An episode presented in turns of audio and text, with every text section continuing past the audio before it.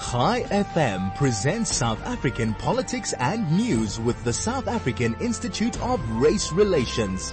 The I R R show, independent, relevant and real, is hosted by Sara Gon every Tuesday morning from nine to ten, promoting life, liberty and property rights.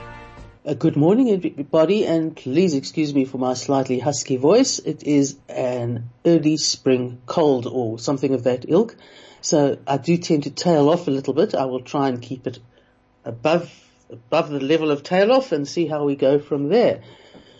You can expect tomorrow to possibly be affected by a general strike, a national shutdown. Now, the shutdown has been organised by the South African Federation of Trade Unions, which is uh, a sort of competitor federation to COSATU. And it is to protest worsening socioeconomic conditions for the working class and for marginalised communities. I'm not quite sh- sure if they can, if they speak that much for that many of the either communities, but be it as it may, they are official union structures. But you do have to wonder a little when the a trade union, a large trade union federation, organizes a strike against poor economic conditions. Now, it's pretty much given that unions don't have as much power over management during poor economic conditions as they may at other times, and that's obviously partly because management has just has nothing to give. In this case, one has to assume that it's it's symbolic, because it's really directed against the government and its failed policies, which um, SAFTU laughingly describes as uh, neoliberal, but then it is a bit sort of bogged down in classical Marxist terminology. So it is symbolic, other than the fact, of course, that shutdowns interfere with people's ability to work. And we're talking about those fortunate people who actually have a job and who are supporting people who don't have jobs. So we, it, it's a beautiful exercise in symbolism, but not in terms of, of much meaning, much meaning. Now, what SAFTU's done, which is quite impressive, is it's persuaded its competition, COSATU, the Congress of South African Trade Unions, to join it in this national shutdown. Now, let's bear that, have some thought on that for a moment, because COSATU is the third arm of the tripartite alliance, which is the A N C's governing entity. It's the A N C, South African Communist Party, and COSATU. And COSATU can't essentially strike against itself at the same time as having, other than moaned a bit, not really having either any impact on or made any attempt to really change the policy that is bogging this country down in, in, into an economic quagmire. So I would, I, I haven't heard any interviews with the COSATU um, guys, but that, that's, that's something that happens every now and again, and I've never entirely understood it. And to be honest, it either makes a mockery of this actual alliance, uh, or it proves that COSATU is so ineffectual that if I were the A N C and the S A C P, I would dump them. But the, it also displays another more serious thing, and that is that just because one may be ideologically aligned does not mean that organizations such as political parties, movements, and trade union federations are necessarily aligned in, in their goals and their aspirations. And I think this has been a mistake that is usually made in environments where a socialist dogma uh, predominates. So we will uh, see whether, in fact, there is any, uh, uh, whether it comes to much, whether there's much interruption, but you can be sure it'll largely be, if nothing else, a bit annoying, to say the very least. Hi F M, your station of choice since two thousand eight. Now, giving us entertainment for the last six weeks has been the, the impeachment hearing into the public protector, Busisiwe Mkhwebane. It's been extraordinary for a number of reasons, um, the, some of the nature of the evidence uh, against her, and probably more extraordinary is the extent to which her, her counsel, uh, Advocate Dali Mpofu S C, has essentially implicated her or or buried her on, on in, in some instances. I have to admit to not sitting through every gory moment. I tend to catch up on the lowlights later in the day. But I'd like to, let's have a look at, um, and it's based, this comes from a, an article by Karen Morn written for uh, Daily Maverick. But I'd like to look at the allegation against her that she was on the payroll of the State Security Agency uh, when she was appointed public protector, or in other words, whether she was a, quote, spy, close quote.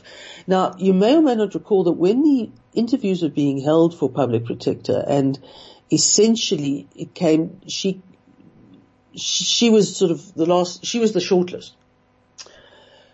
The only party who did not support her appointment on the, and part of the basis was, I'm sure there was more to it, but, but the serious, serious basis was that she had worked and still was on the payroll of the uh, state uh, state security agency, which is the ag- the much maligned, appropriately, agency that supported Jacob Zuma and pretty much helped him on his rise to infamy, which to uh, huge shame and discredit of this country. But be that as it may, so the D A opposed her her uh, her, her appointment, and If I, as I recall, I think the E F F had went for the D A on taking that position.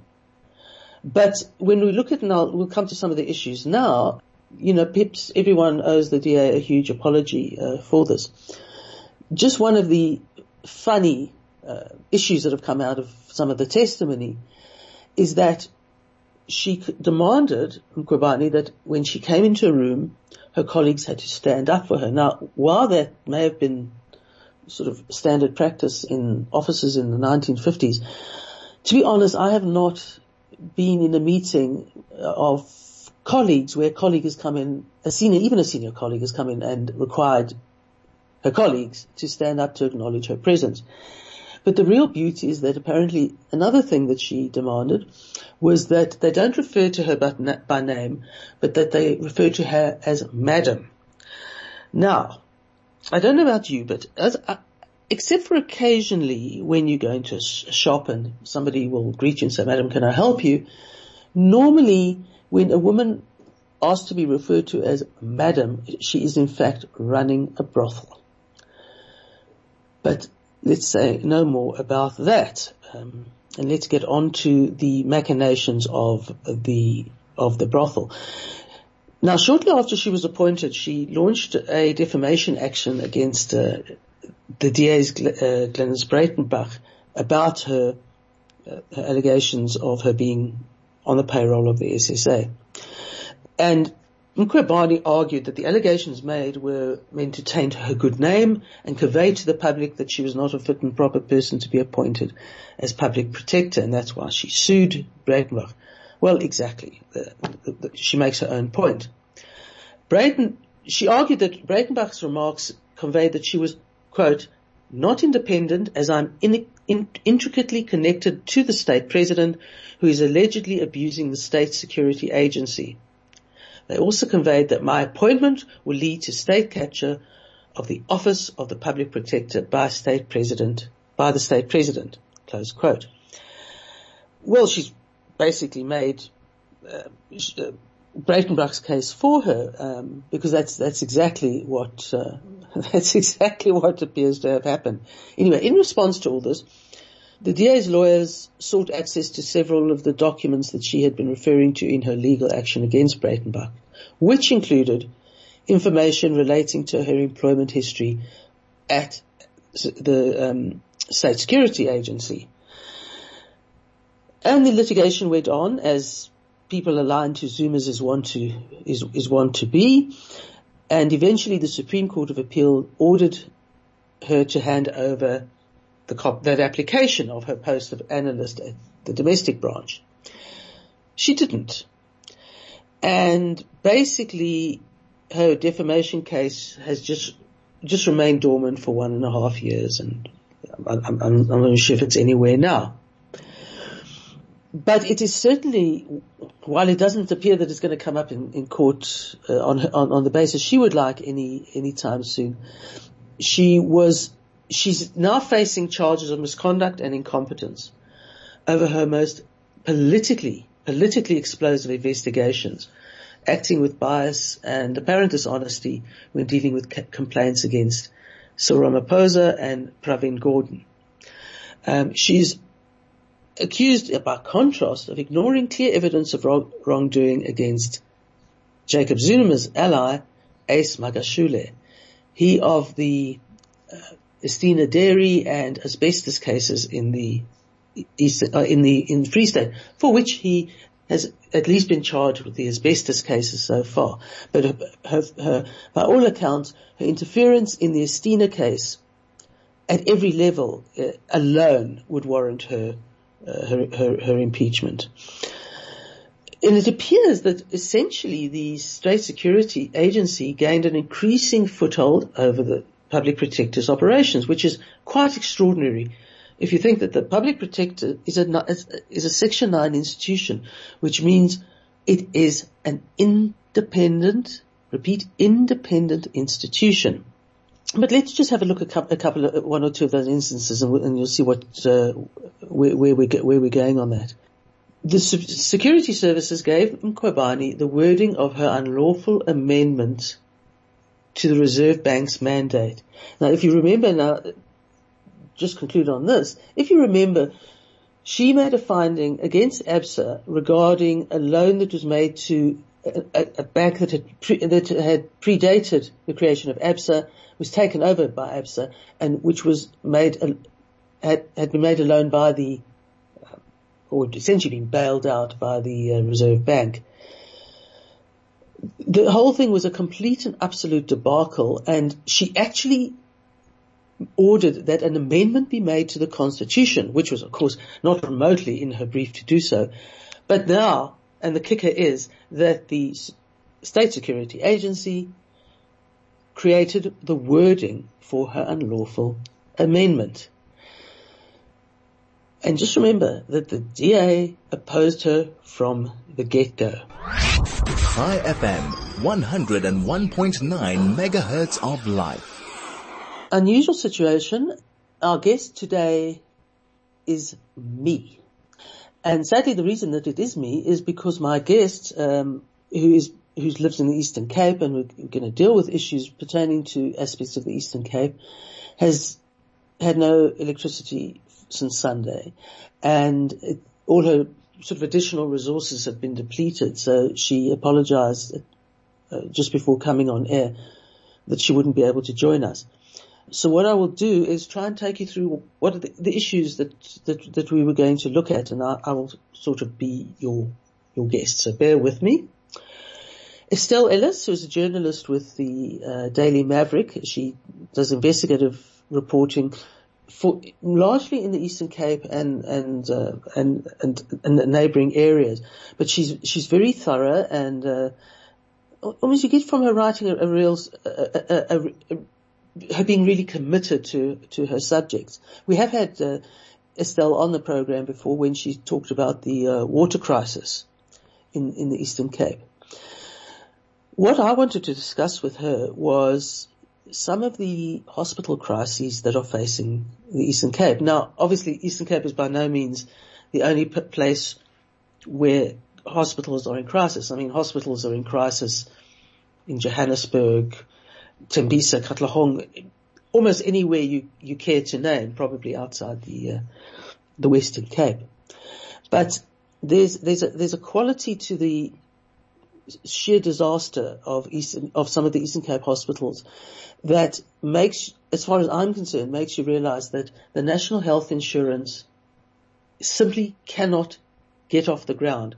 One of the reasons it can't is because in terms of the proposed legis, in terms of the legislation, in order to qualify as a hospital that can operate as an N H I hospital, certain standards have to be met. And the bottom line is that roughly eighty-three percent of South African hospitals do not meet that standard. Now, this suggests that what the government needs to do is what it would need to do without an N H I, and that is fix hospitals, staff them properly, give, let them manage their own budgets, and put people in charge of managing the hospitals who actually can manage, who can, who will, who can operate within the confines of the provincial department, whatever their rules may be, but has enough certainty, conviction, confidence, courage to do something a little different if it helps the hospital be successful. The hospitals we're going to look at is, there are three hospitals, and they, the three hospitals together comprise what they call Gqeberha's Livingstone Tertiary Hospital. And these hospitals have repeatedly called on the Eastern Cape Department of Health to move to crisis management for its hospitals. And that what's happening is that limited, increasingly limited healthcare is being, is available to give to patients. The hospitals are Livingstone Hospital, Port Elizabeth Provincial Hospital, and Dora Nginza Hospital. Now, Dora Nginza Hospital handles pediatric, obstetric, and gynae services. P Provincial deals with cardiology, ophthalmology, pediatric oncology, hematology, cardiology, ear, nose, and throat specialist services, and urology and cardiothoracic sur- sur- surgery. And Livingstone, Livingstone Hospital essentially handles the rest of the specialist services, including accident and emergency units and emergency psychiatric services. And this together is the Livingstone Tertiary Hospital. Now, you can see from the list I've just read out that the services they provided are very much tertiary hospital services. In other words, sophisticated services that pertain to varieties of operations and, and care that you cannot get at a, simply will not get at a primary or secondary level. It, they are bona fide, serious, um, sophisticated hospitals. Now, the hospital serves, this group, we'll call it the hospital, serves a large part of the Eastern Cape. It stretches to the Karoo and along the Eastern Cape coastline. And so there are about two and a half million people in the health districts that are served by the Livingstone Hospital. But some of its special, special, specialist services are the only ones available for the entire Eastern Cape province of seven million people.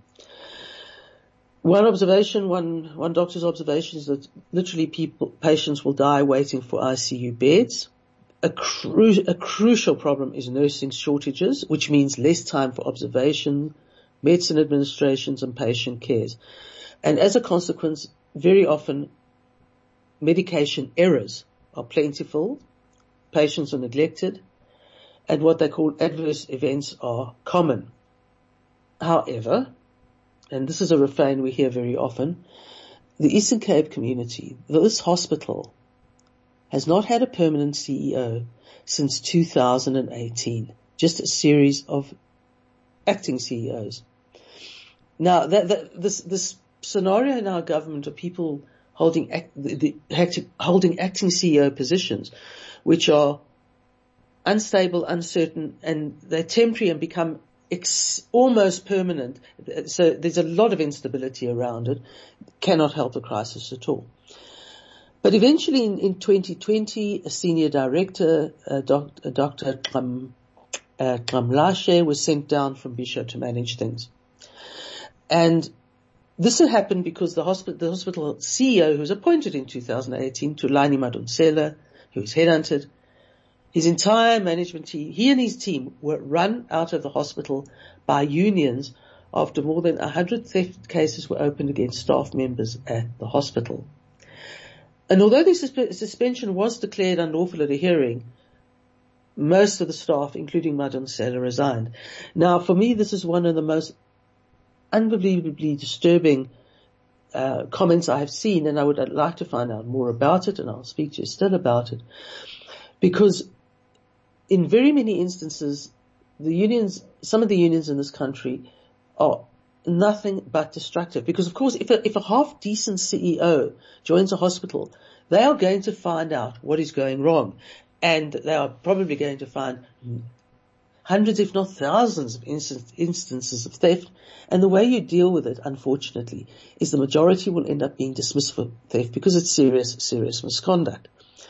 Now, while the union members, while the union officials are entitled to protect their members in the sense of supporting them in disciplinary hearings and, and such like, it sounds like from here that there were threats, and probably some very serious threats, and that it is the union that must it must be brought to light and must receive the opprobrium in the media that it or they deserve.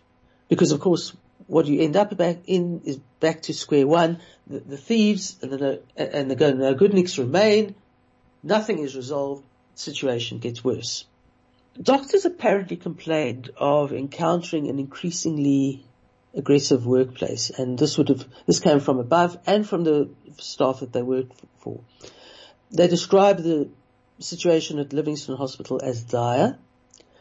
It's a mixture of budget shortages and bureaucratic inefficiency, and has resulted in every department being stripped of the tools needed to do the most basic jobs. The result is poor working conditions, staff burnout and frustration, infrastructure failure, equipment shortages, and we've heard a lot about that in other cases, medication shortages, long waiting lists, and up to, and ultimately suboptimal, undignified patient care with a high chance of future litigation. The, they complain, and, and one just shudders to imagine the major inefficiencies that are driven by passive-aggressive and often overtly aggressive behavior. Now, I think this is probably, this is one of those big problems that occur in public hospitals, and it can occur in workplaces if not addressed in general. And that is when there's tension between senior senior staff and, and subordinate staff, particularly, and hospitals would be typical of that. You'd have doctors on one level, nurses on not quite the same level. And if that, if these tensions are not managed, and if misconduct by any party is not suitably dealt with, it it becomes stasis occurs, and things it become ever inefficient. So you're dealing with what sounds like an environment that is just pure pure hell. And of course, what's happened is highly trained specialists, heads of department, have left or, or are leaving. They've had enough. They can't do it anymore. The problem is, I, as far as I recall, and I do stand open to correction, something like budgets, while a, a hospital may put forward a draft budget for, for its requirements each year, that budget is amalgamated into a provincial health budget. And the consequence is that the hospital itself doesn't necessarily get what it needs. It gets what the, pro- the province has decided it will allocate. So very often, uh, one hospital should be, be short of, say, Disprin, another hospital will have an overload of Disprin. So it's that uh, managing from above, managing at a centralized level, that, as usual, takes its toll. And when you add to that poor management, and there has to be poor management here, poor management, uh, the inability to control an environment, the inability to stamp authority on the environment, things go desperately wrong. Now, the health department has blamed its challenges on limited budgets. So presumably the health department is saying whatever they get from national is too little. That I'm not sure of. I think um, a lot could be done with not enough if it's done properly.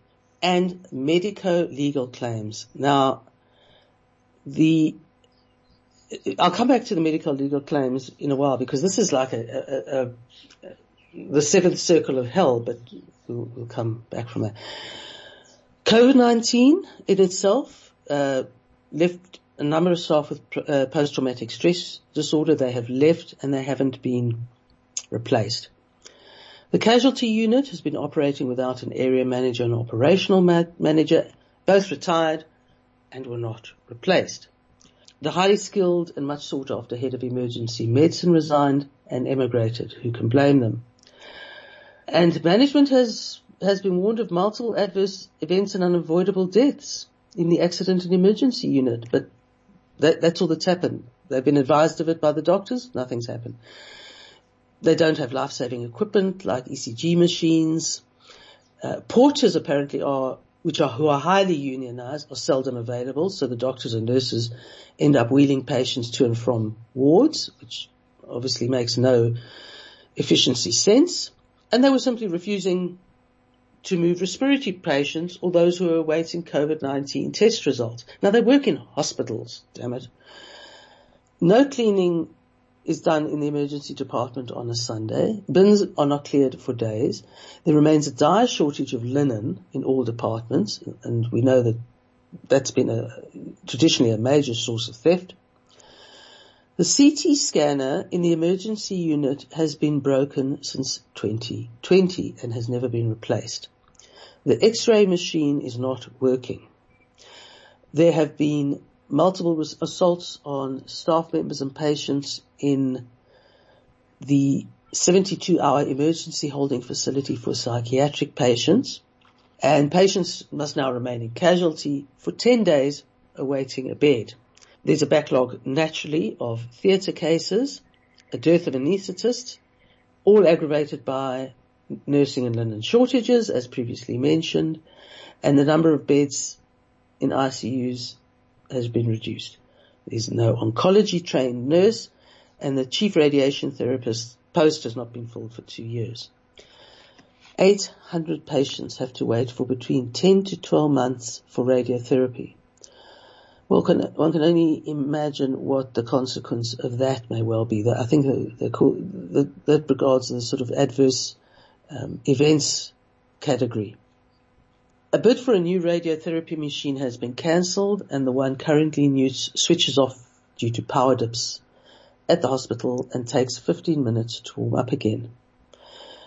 So it's it's it's it, it's it is a litany, but I think it's worth going through just to get a sense of how they've become islands of of the unmanaged.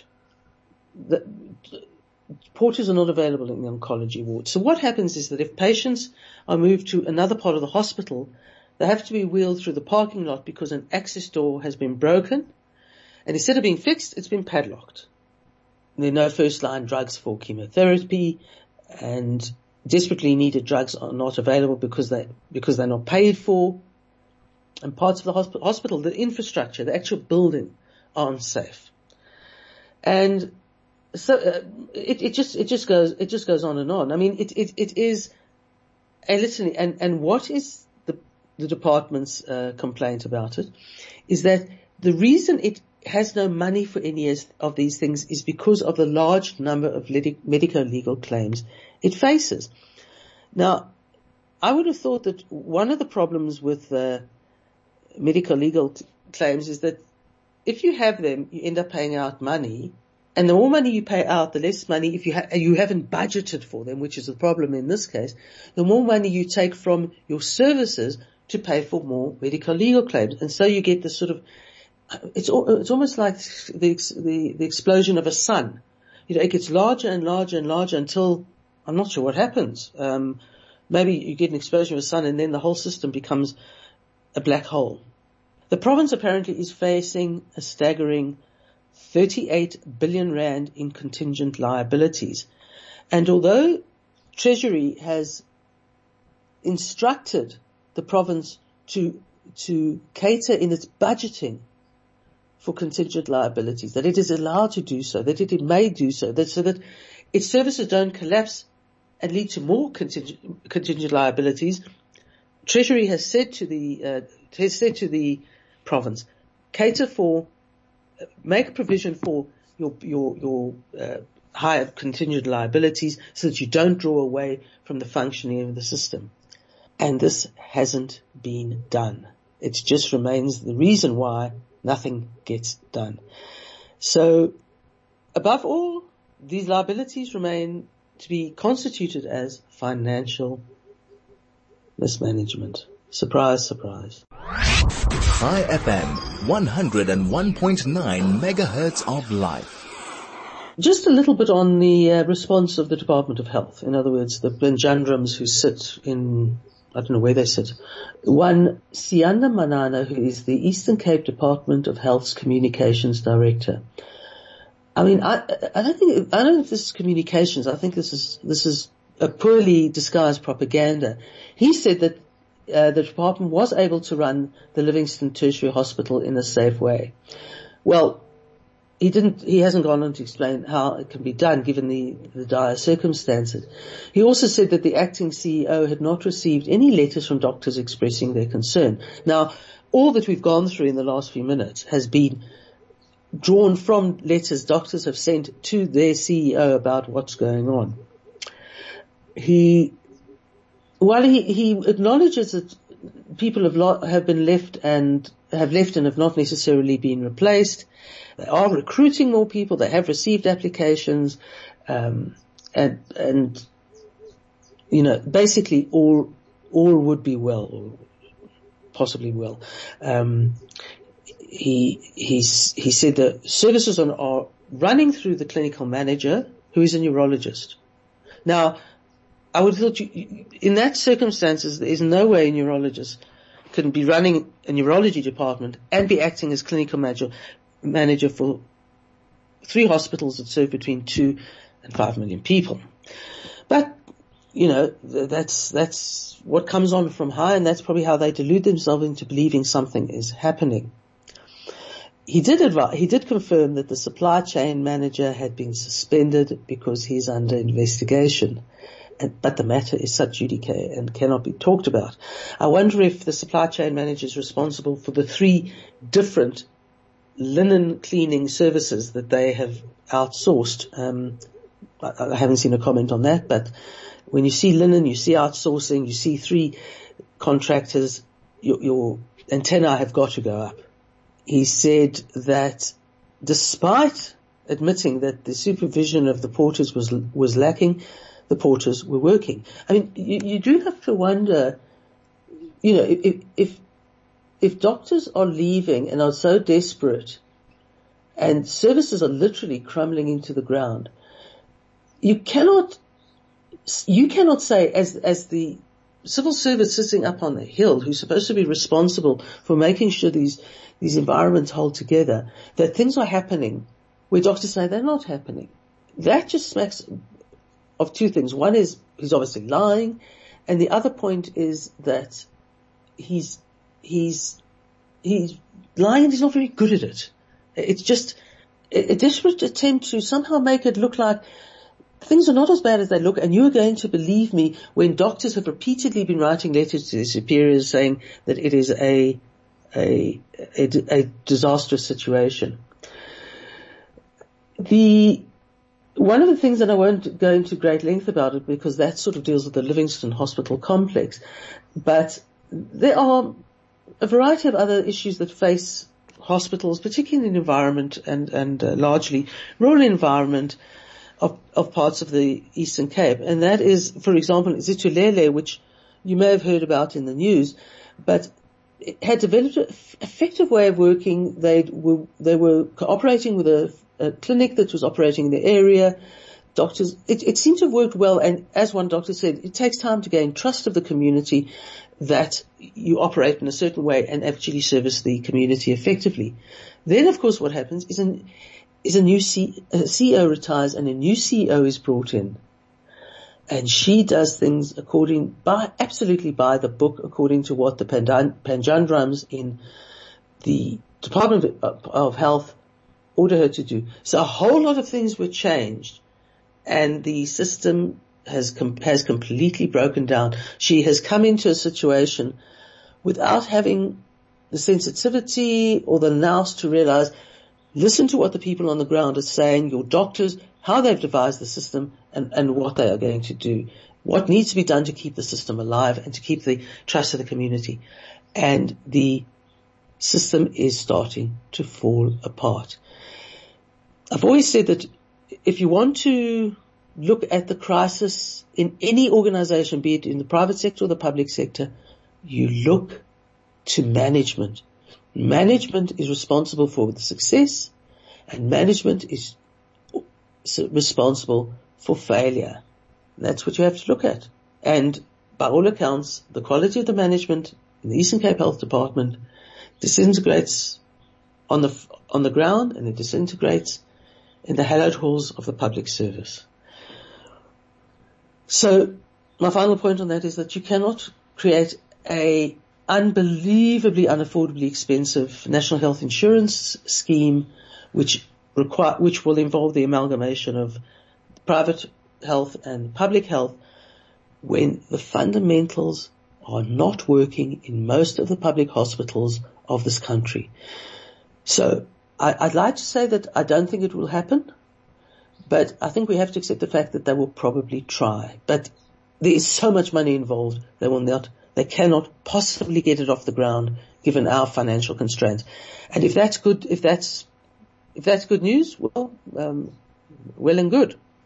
On a, on a, on a different note, but also financially related, the uh, Acting Director General of the National Treasury, uh, Ismail Mamoniat, says that preferential procurement has applied in a way that has produced irrational outcomes that are costing the economy. Now that's telling us something we didn't already know.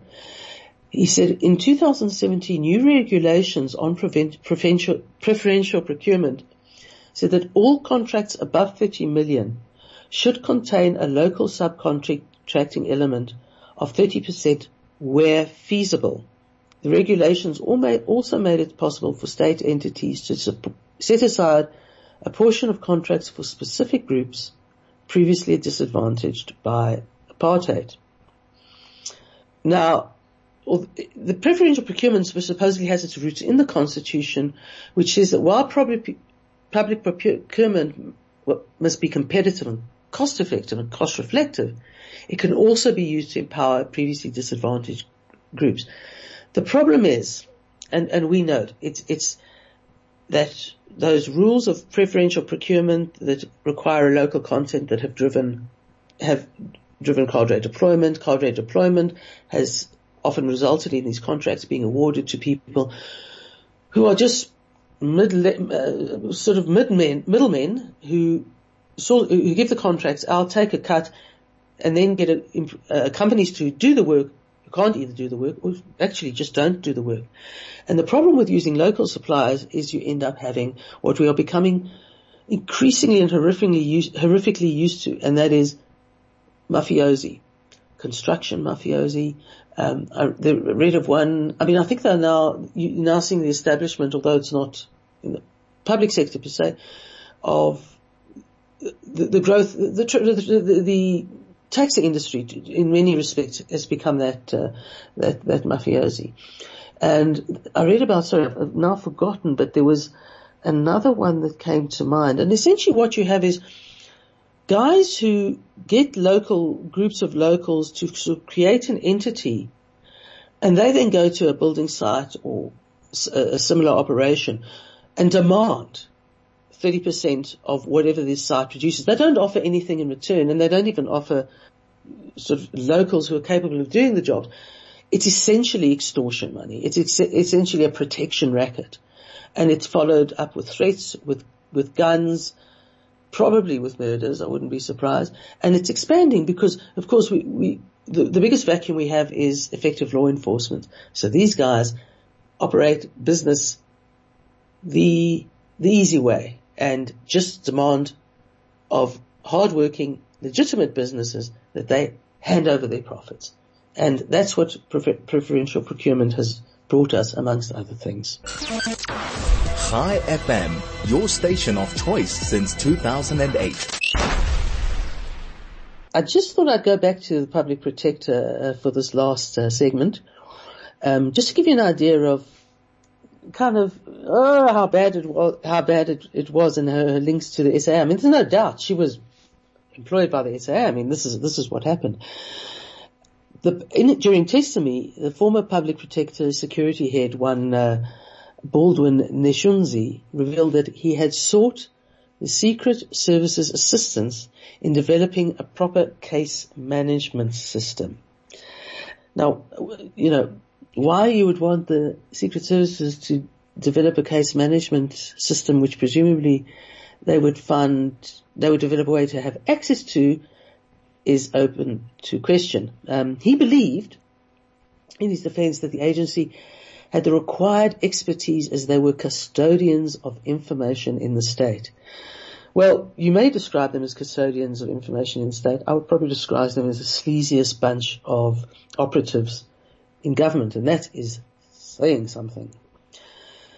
The Public Protector's Office claimed that the S S A, it was the S S A who had offered to develop the system for, for the Public Protector, um, after raising cur- security concerns about a developer who'd agreed to assist on a pro bono basis. Now, I would agree that one should have doubts about a developer who should offer to to act on a pro bono basis for a Section nine institution, which is reasonably well-funded, if not t- totally well-funded, but really. So you have these two different versions of who offered, who was asked, why, and what. And um, it, basically, the, what what what the uh, uh, public protector had done had approached a system developer, developer who assist, assisted an international counterpart with the development of a similar system on a pro bono basis. He agreed to assist the, the public protector under similar conditions, but there were concerns about the security of the system. Now, I would use a, a more expletive term, but I'll just say, if, no kidding. No kidding. In this sort of mushmash of, of, of situation, it was then resolved that both the system and its developer would be vetted by the Secret Services, and they did so. And then the security concerns arose. And that's when they offered to develop the system for the public, for the private public protector. But in fact, fortunately, this was not pursued any further, and by all accounts, ultimately, Parliament kicked it out altogether. It's, you know, it's, it's another one of those things that when it comes to examination, it's, it's, it's too bizarre to be believable that we could actually end up in this, in this situation. And, you know, when, when, when, when your largest opposition party opposes the appointment of someone to as important a position as this, and yet somebody as, as arrogant, as arrogant, as blind, as stupid, and as compromised as someone like Bus- Busisiwe Mkhwebane gets the position, then you have to assume that it was a stitch up under the Zuma regime and nothing but. And that is not even going into all the details of all the cases she lost and all the idiotic comments that she made. But this is what the Zuma era bequeathed to us. And the tragedy is that the A N C has never been able to get us out from under it, because although it, what it may, what may have continued to happen wasn't as obviously underhand as this, it, it, and that's understating it. It is in the D N A of the A N C. They cannot get out of this, and that's why policies get announced repeatedly and repeatedly, and they're not implemented, A, because they can't, and B, because they are ideologically uninclined.